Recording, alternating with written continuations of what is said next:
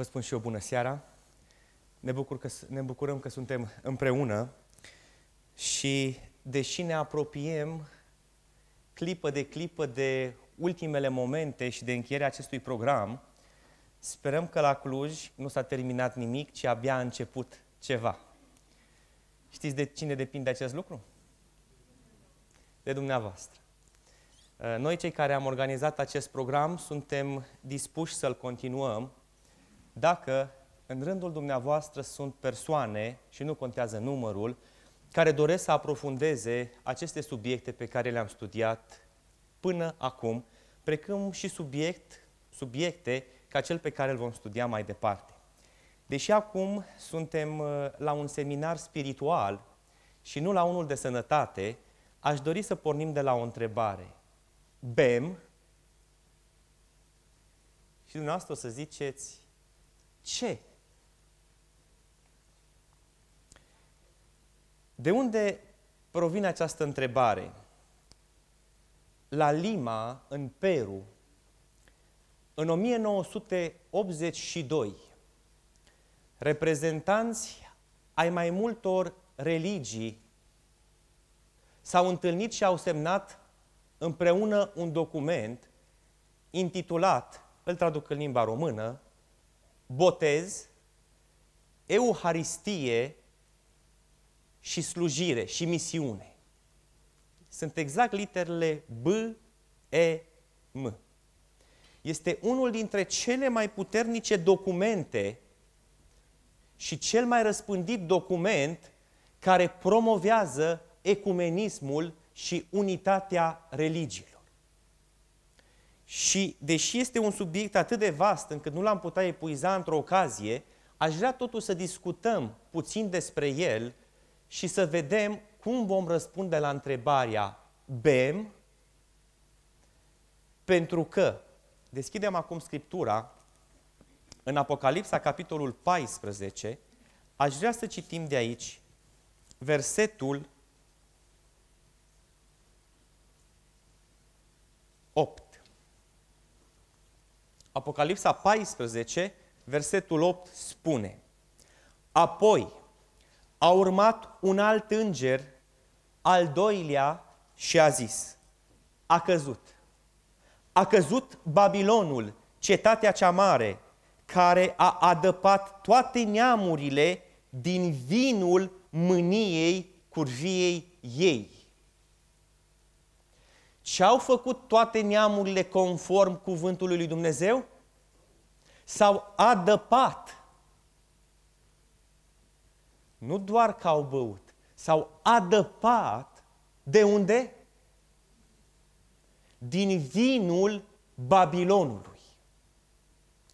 Și deși nu am intenția să descoperim cine este Babilonul, vreau să rămânem strict la aceste lucruri și să întrebăm, noi ce facem?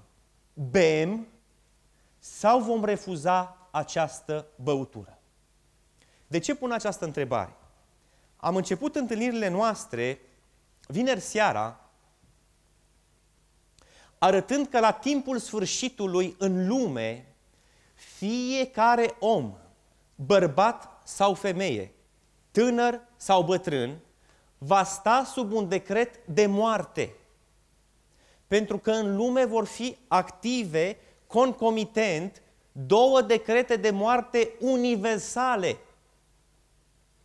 Despre unul vorbește Apocalipsa, capitolul 13, și este decretul prin care se cere să fie omorâți toți cei care vor refuza să se închine în stil babilonian fiarei. Iar în Apocalipsa, capitolul 14, este prezentat decretul lui Dumnezeu de moarte împotriva acelora care se vor închina fiarei. Și fiți foarte atenți. Dacă consecințele sau dacă situația economică, politică și socială a timpului sfârșitului va fi în criză, atât de mare încât s-ar putea să fim fără serviciu, fără hrană, fără susținere, fără pensie, fără ajutor, și de frică să nu rămânem fără mâncare sau de teamă de a ne fi luați copiii sau să se întâmple ceva, vom spune mai bine, mai bine ne adăpăm din vinul Babilonului, n-am făcut nimic.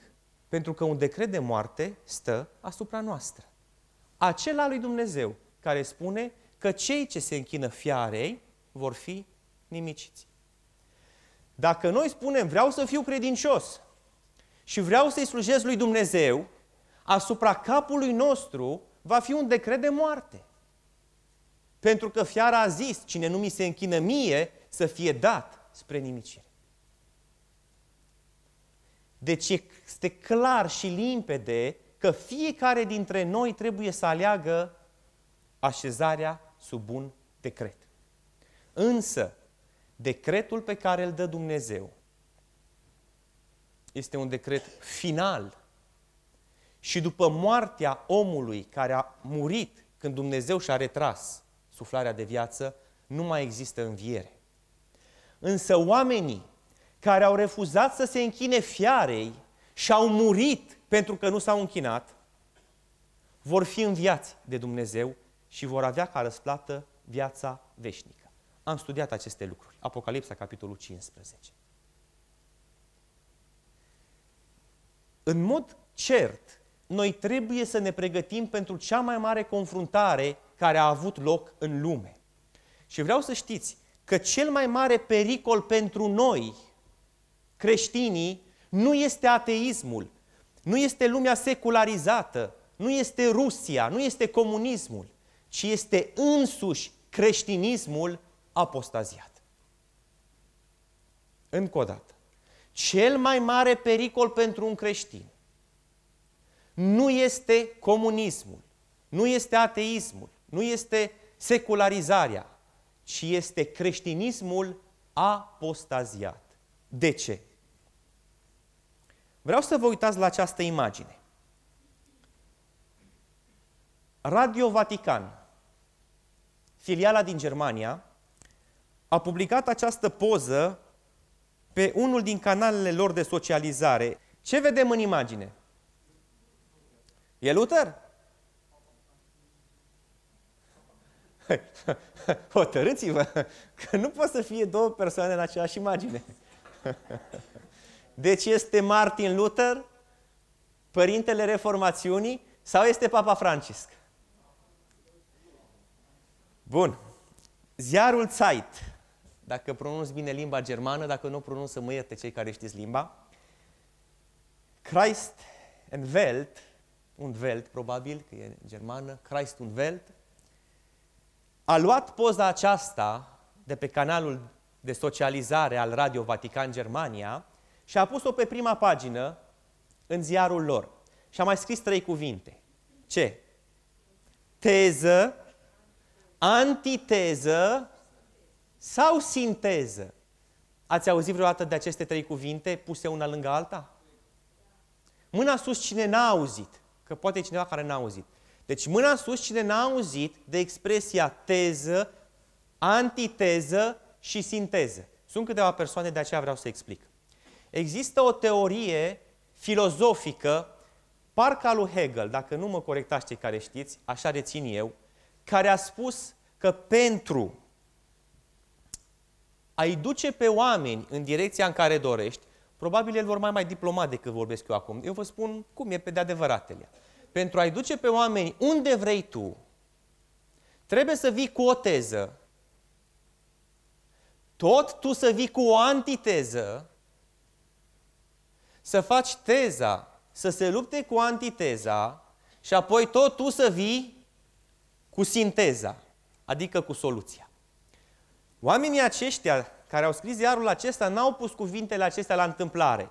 Avem teza, Martin Luther, avem antiteza și avem sinteza.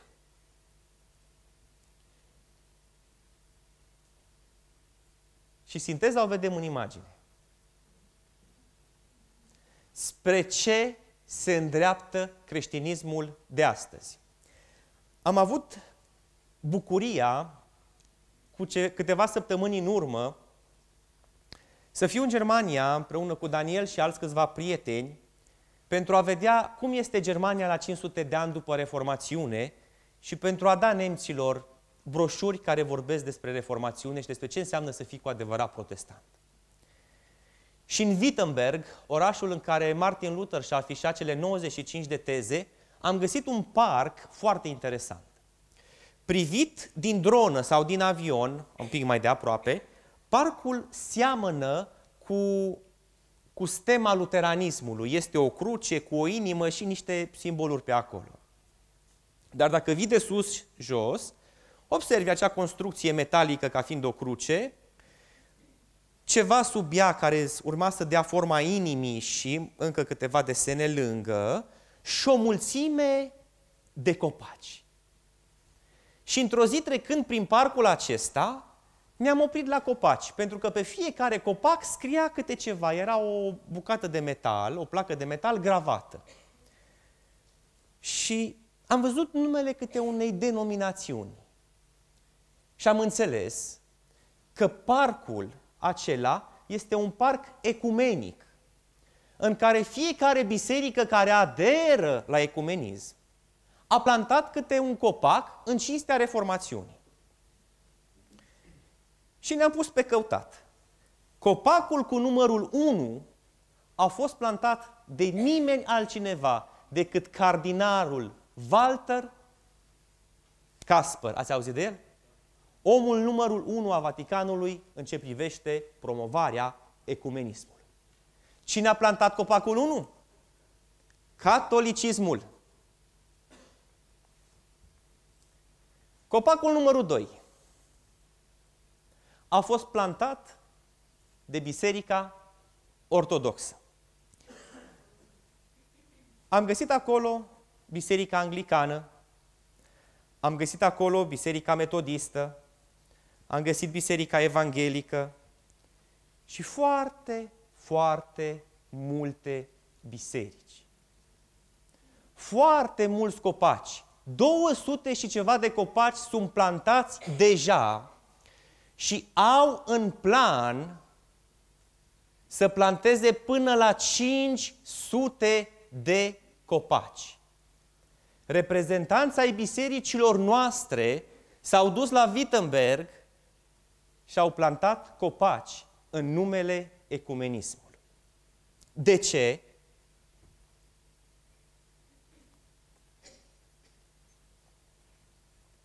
Mi-a scris un profesor de teologie de curând, explicându-mi că ecumenismul, exemplificat prin plantarea de copaci, este un ecumenism bun, pentru că el stă la baza dialogului interreligios. Și că bisericile noastre creștine, indiferent de unde suntem, fie că suntem protestanți baptiști, metodiști, adventiști, ce vreți dumneavoastră, penticostali, da? Am ajuns să fim închiși în noi înșine și nu mai putem dialoga pe alții, cu alții. Și de aceea lumea, când îi dăm o invitație la vreo evangelizare, nu mai vine. Și în consecință noi trebuie să fim deschiși unii față de ceilalți și față de lume. Și a planta un copac nu este nimic greșit. Teoria numărul 1 a ecumenismului spune că ecumenismul este un termen care definește eforturile creștinilor din diferite confesiuni de a clădi punți între ele în așa fel încât să existe înțelegere mutuală între biserici. Spuneți-mi ce e rău în asta. Nimic. De ce să nu se poată înțelege un ortodox cu un protestant? Ce motive ar avea să nu se înțeleagă? Că amândoi citesc în Biblie că dușmanii trebuie iubiți. Înțelegeți? Dacă ar fi cumva dușmănie, să spunem între. Dar dacă nu ți-e dușman, cu atât mai mult trebuie să-l iubești. Însă cuvântul ecumenism, fiți foarte atenți pentru că lumea este foarte șiriată când vine vorba de termeni. Cuvântul ecumenism servește și pentru definirea procesului creștinismului, a celorlași confesiuni, de a clădi împreună o entitate unică, singulară, care să dovedească o unitate vizibilă și organică. Adică un creștinism unul, nu mai mulți, care să se înțeleagă între ei, ci unul. Și acum fiți atenți. Dacă definiția numărul 1 rămâne de sine stătătoare, nu e nicio problemă. Dar dacă definiția 1 servește scopului definiției 2, ce se întâmplă cu definiția 1? Este greșită. M-ați înțeles? Definiția 1, dacă este singulară și după ea nu se mai întâmplă nimic altceva, nu e nicio problemă. Pentru că, într-adevăr, eu trebuie să colaborez, să pot discuta, să pot vorbi, să mă înțeleg cu orice om de pe planeta aceasta. Poate doar cu sataniștii, nu. Dar cu un om care declară numele lui Hristos, indiferent de ce confesiune e, eu ar trebui să pot vorbi și el cu mine la fel. Însă, oamenii se folosesc de definiția 1 pentru a clădi definiția 2. În așa fel încât noi să nu realizăm ce se întâmplă. Și din dialog în dialog, din pace în pace, din colaborare în colaborare, clădim ceea ce scrie la punctul 2. De unde le-a venit oamenilor ideea de ecumenism? Vă aduceți aminte că am citit împreună Matei capitolul 24 cu versetul 14? Vă aduceți aminte ce scrie acolo? Când Evanghelia aceasta a împărăției va fi propovăduită în toată lumea, va veni sfârșitul. Expresia în toată lumea este în limba greacă, ceea ce vedeți acolo, ultimul cuvânt din greacă, oicumene. Oicumene, adică ecumenism. Cuvântul ecumenism înseamnă în toată lumea. Mulțumesc! Ce a spus Domnul Isus Hristos că trebuie predicat în toată lumea? Evanghelia. Care este Evanghelia pe care Dumnezeu vrea predicată în toată lumea? Am citit în Apocalipsa, capitolul 14. Mulțumesc! Soliile celor trei îngeri și în mod special în soliile celor trei îngeri ce se găsește? Am studiat. Dumnezeu ca și creator, ce se mai găsește? Judecata, dar din ce am discutat? Din ce am discutat? Mulțumesc, legământul, ce se mai găsește? Închinarea, neprihănirea prin credință. Acum fiți foarte atenți. Dacă Dumnezeu vrea să ducă în toată lumea Evanghelia Lui, adică solia sanctuarului, solia legământului, solia neprihănirii, scopul satanei este ce? Să ducă în toată lumea ce? contrafacerea lui. Și acesta este scopul spre care el se îndreaptă. Acum vă rog, urmăriți cu atenție și ascultați cu mare atenție. Dacă sunt cumva întrebări, răspundem la sfârșit. Aveți în, ca, în față poza unei cărți. Titlul se traduce Unitatea bisericilor, o posibilitate actuală. Vă pot oferi în limba germană, electronic, pentru cei care știți limba germană. Este scrisă de doi iezuiți catolici, Heinrich Fries și Karl Rahner. Fiți foarte atenți ce se spune în carte. Chiar dacă se observă o diferență semnificativă în viața parohială dintre Biserica Catolică și bisericile protestante, în ceea ce privește conducerea ecleziastică congregația medie din bisericile protestante, atenție, practică de fapt acea ascultare față de liderii bisericii care este obișnuită în Biserica Romano-Catolică. Ați înțeles? Mai citim o dată. Chiar dacă se observă o diferență semnificativă în viața parohială dintre Biserica Catolică și bisericile protestante, adică chiar dacă este o diferență între catolicism și bisericile protestante în ce privește viața parohială. viața de credință. Cum ne închinăm, ce facem, când mergem la biserică și alte cele. În ceea ce privește conducerea ecleziastică, adică cine stăpânește pe cine, congregația medie din bisericile protestante practică de fapt acea ascultare față de liderii bisericii care este obișnuită în biserica romano-catolică. Cine a zis asta? Paul Bucur. Eu doar am citit. Au spus-o doi iezuiți catolici care de zeci de ani de zile studiază protestantismul ca să-l distrugă.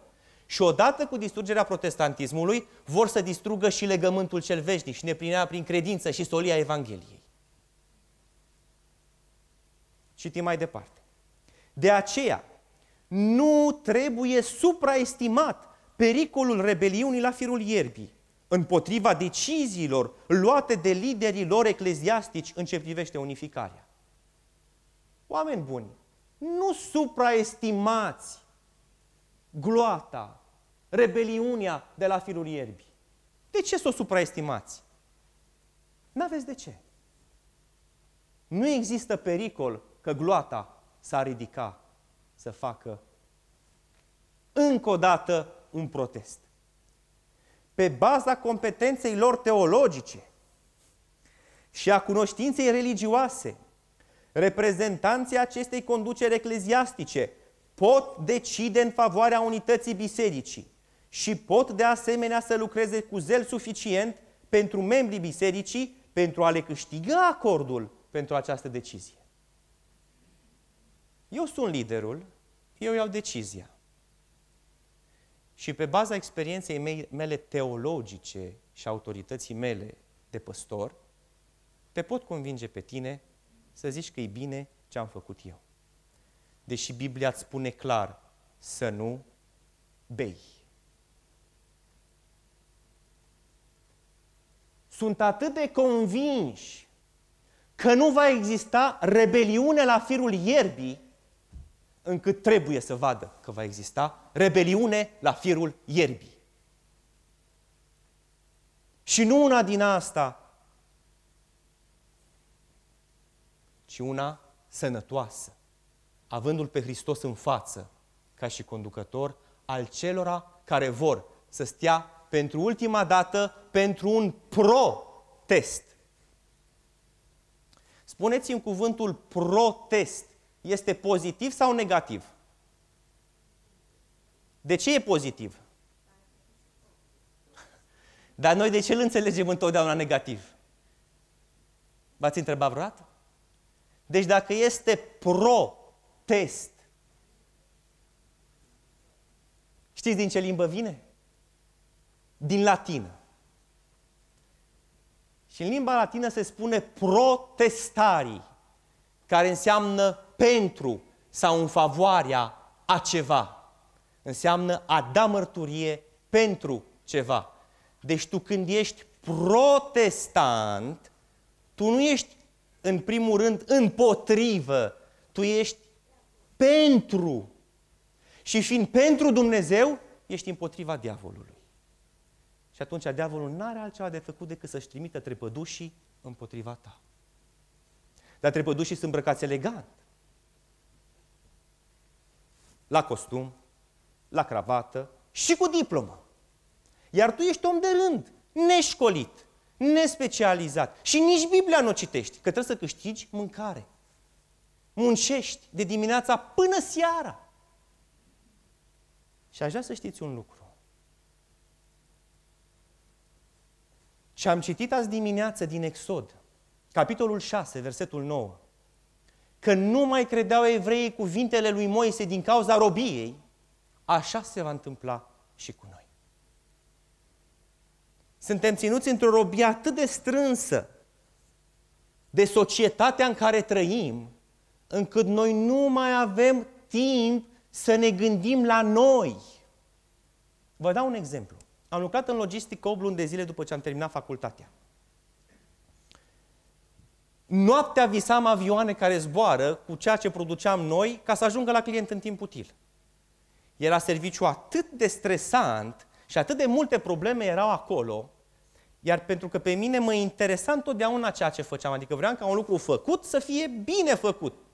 Aveam colegi care puțin interesa. Visam noaptea avioane trimise de urgență. Ca nu cumva să întârzie piesa unde trebuie să ajungă. Și îmi dau seama prin ce treceți.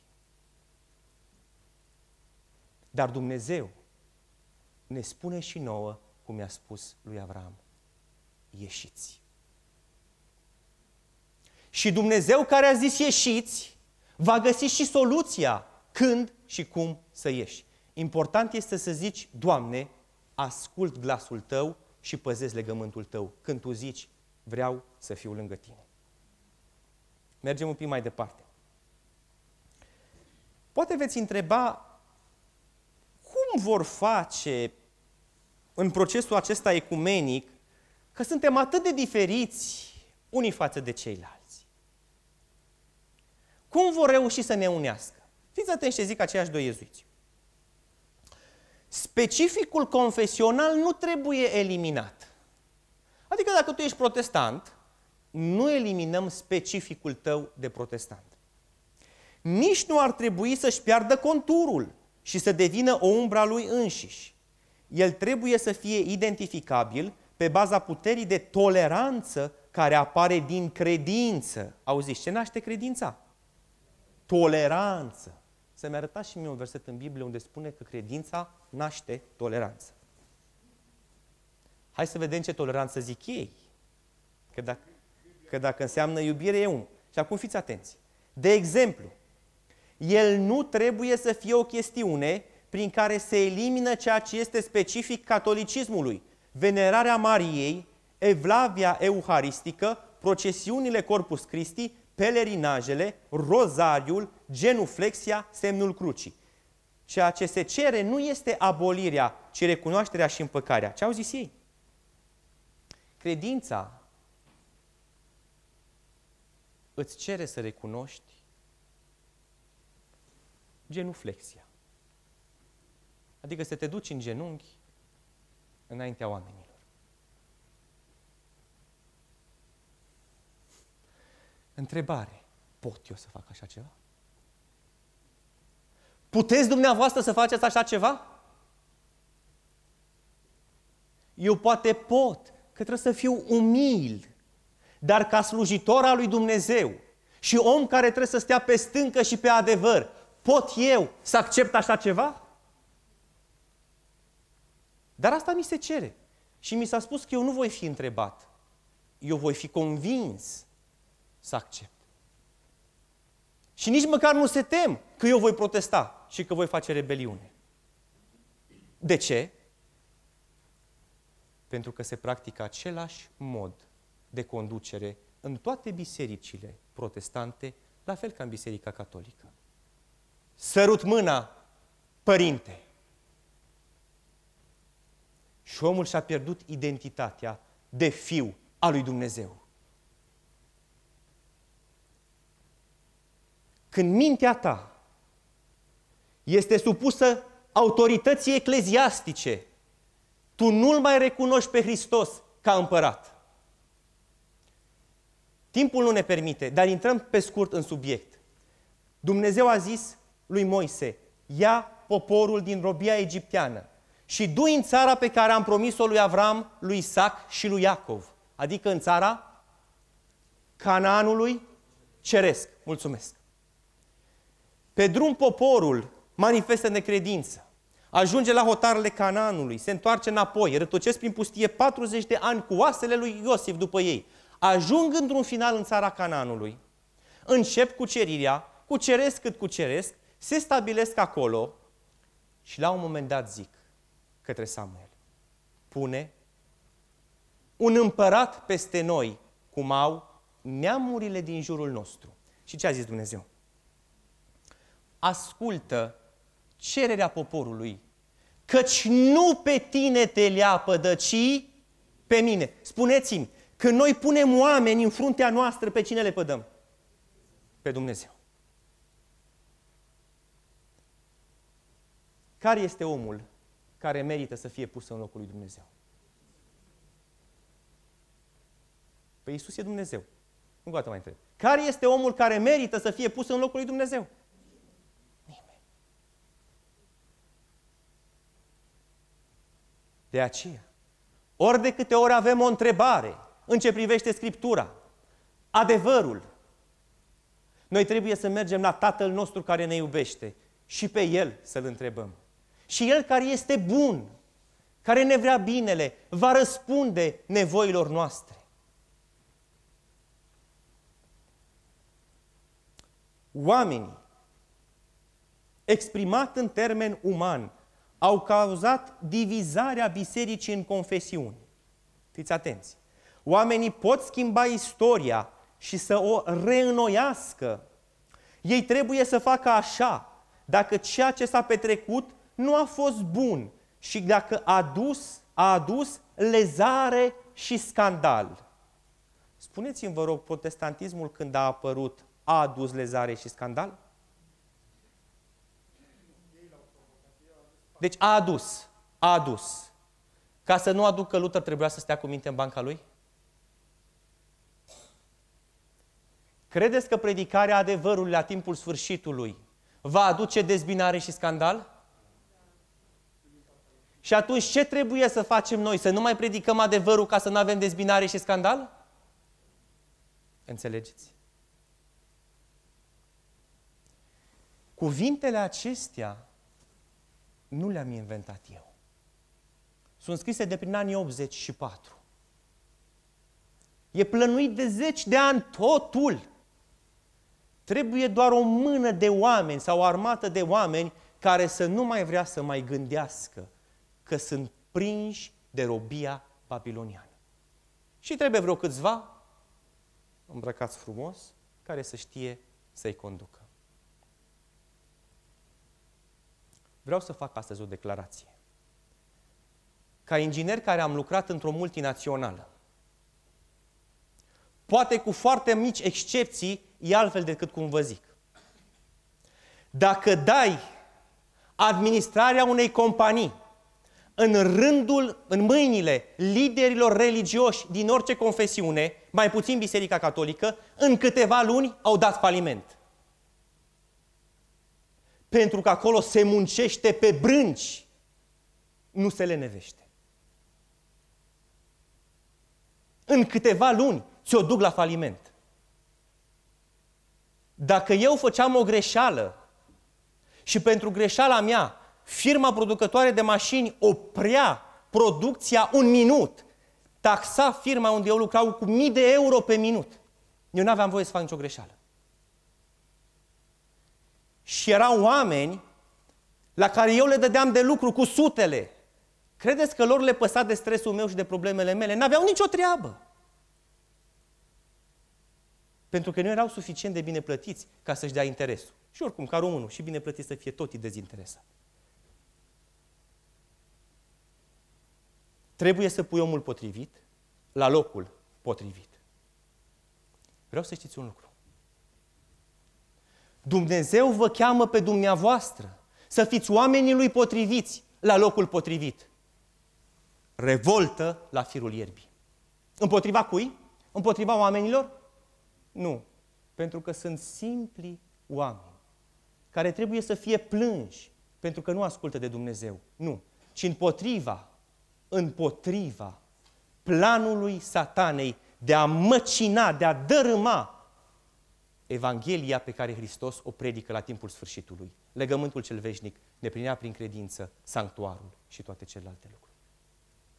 Dumnezeu te cheamă astăzi să stai pentru El, să te ridici, să lupți, să vorbești, avându-L pe Hristos în viața ta. La aceasta suntem chemați cu toții.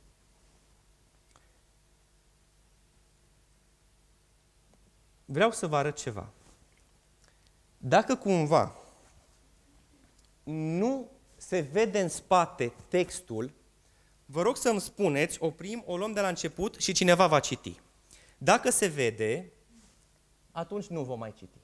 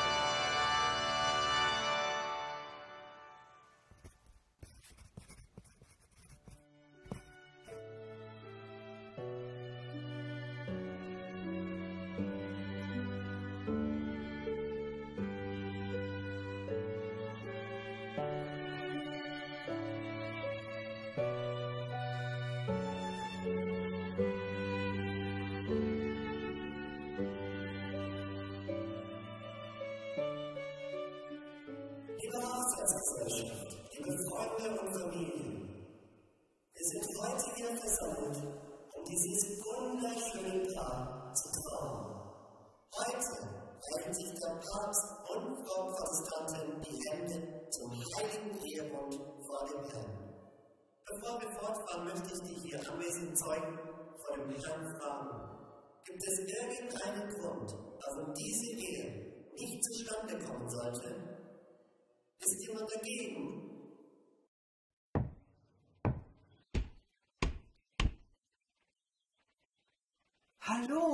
Martin! Ich hab dich schon erwartet. Tritt ein, tritt ein. Ich freue mich, dass du gekommen bist. Endlich können wir reden. für deine Einladung und Glückwunsch zu deiner baldigen Hochzeit. Danke, mein Freund. Allerdings bin ich auch ziemlich überrascht. Wer hätte gedacht, dass Frau Protestantin und du je wieder zusammenkommen? Ihr wart wie Hund und Katze. Wie hast du sie zurück? Es nennt sich ökumenische Bewegung.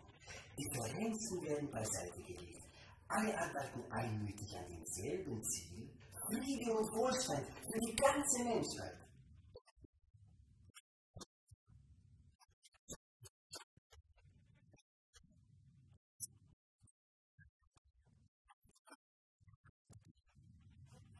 Naja, sozusagen. Ich habe um Verzeihung gebeten, sollte ich Fehler gemacht haben. Ich habe ihr auch eine friedliche und sichere Beziehung angeboten. Und lasse ihr heute etwas mehr Freiheit.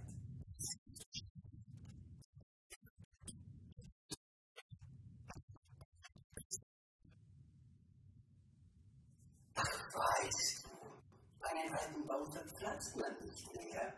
Aber sie und flexibel. Und so macht unsere Beziehung Fortschritte.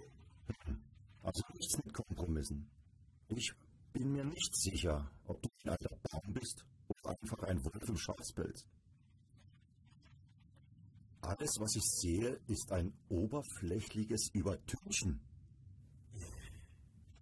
Martin, mein Freund, hör mir zu.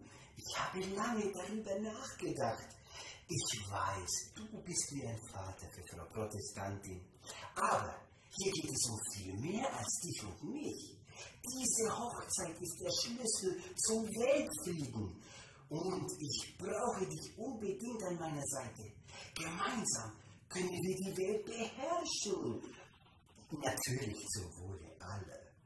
Es wird das lang ersehnte Reich des Friedens sein.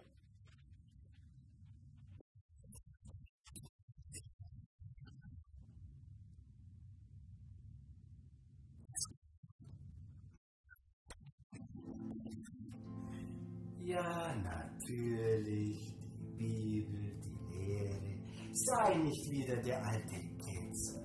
Die Welt ist über diese Fragen längst hinausgewachsen. 500 Jahre haben eine Menge verändert. Heute zählt die Erfahrung, nicht irgendwelche Lehren. Du solltest nicht der Letzte sein, der das begreift. 500 Jahre haben vielleicht eine Menge verändert, aber der ewige Gott ist ja wohl noch dasselbe. Die Zeit macht auf Wahrheit doch keine Lüge.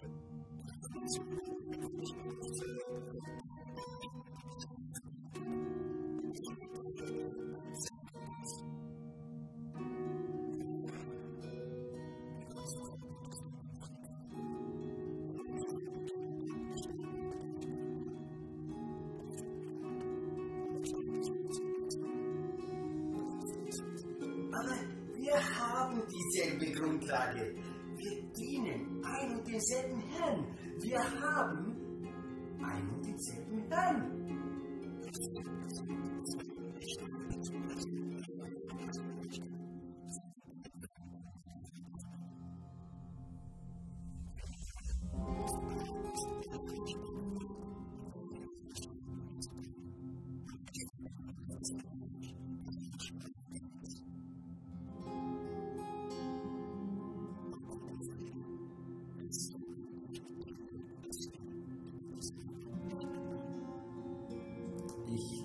Denke, es ist ein wenig spät für so ernste Themen. Ich habe auch noch einiges vorzubereiten. Entschuldige mich bitte.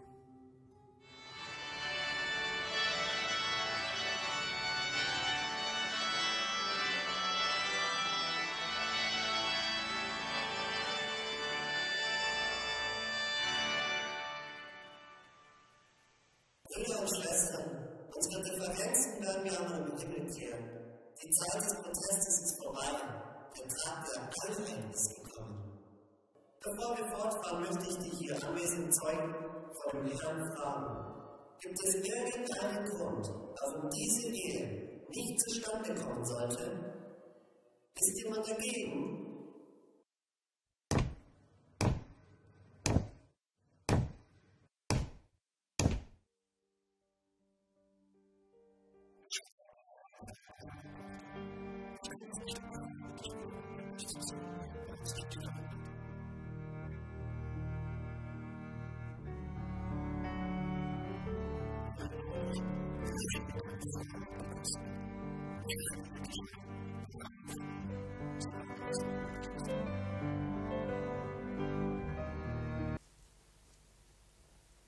Întrebare. Este cineva împotrivă?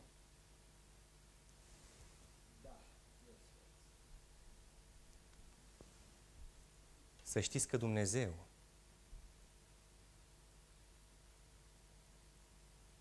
a auzit și va testa să vadă dacă ceea ce spuneți este așa.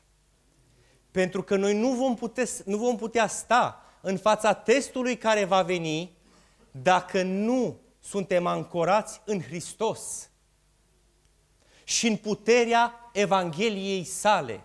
De aceea ochii noștri trebuie să cadă zi de zi pe cruce unde Hristos s-a așezat pentru noi. Nu la altceva. Joi seara, împreună cu Daniel, am avut o întâlnire. Și am fost întrebat. Dacă oamenii vor vrea să-L urmeze pe Hristos,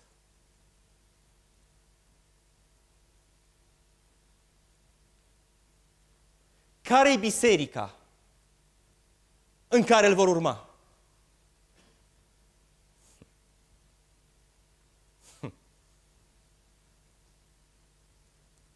Am răspuns așa. Când oamenii îl găsesc pe Hristos, au găsit biserica. Aș vrea să o știți cu toții. Chemarea nu-i la o biserică, chemarea e la Hristos.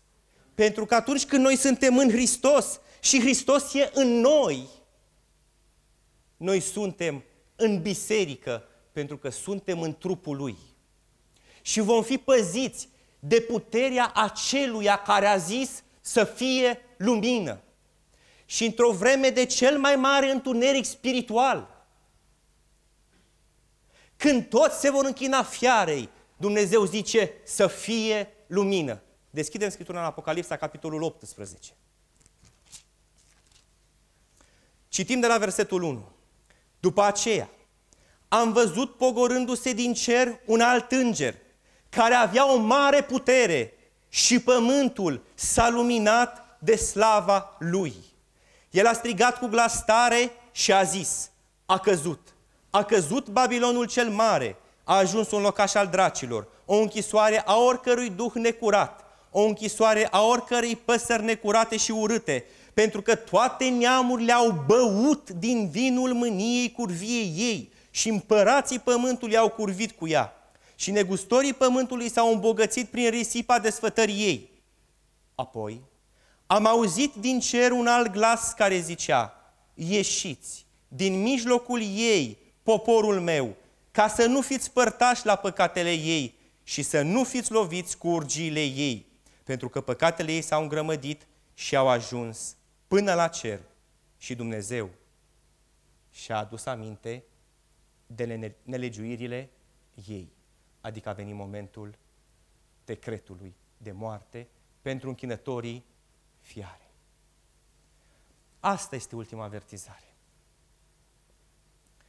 Chemarea să te arunci la picioarele crucii și să accepti legământul cel veșnic încheiat cu Avram, pe, prin care Dumnezeu ți-a promis că vei învia din morți. prin care Dumnezeu ți-a promis că vei fi moștenitor împreună cu Hristos, prin care ți-a promis multe, multe altele.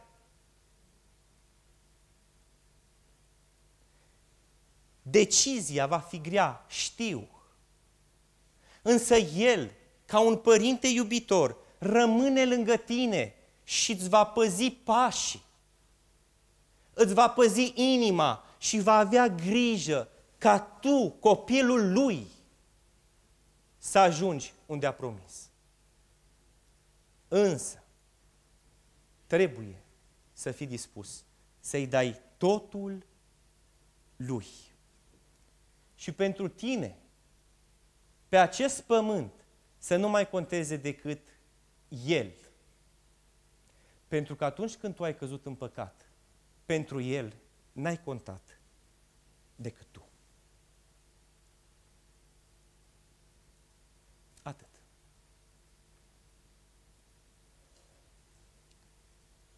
În ultima chemare a lui Dumnezeu e dragoste. E plânset. E un vino acasă, cerul te vrea. Și îmi doresc ca Dumnezeu, când rostește aceste cuvinte, să audă de pe buzele fiecăruia dintre noi. Da, Doamne, vin acasă. Dragi prieteni, ne dorim ca aici la Cluj să nu se fi terminat nimic peste câteva ore. Ne dorim ca aici la Cluj să înceapă ceea ce Dumnezeu dorește să înceapă. Vă doriți acest lucru? Dumnezeu să vă binecuvinteze decizia. Dacă doriți acest lucru, acolo, în margine, sunt câteva pixuri, bucăți de hârtie. Lăsați un nume, un e-mail, o adresă de telefon, uh, un număr de telefon, o adresă de e-mail, o adresă fizică, ce doriți dumneavoastră. Pentru ca să știm că vă doriți și în momentul în care ne vom reîntoarce, vrem să vă anunțăm.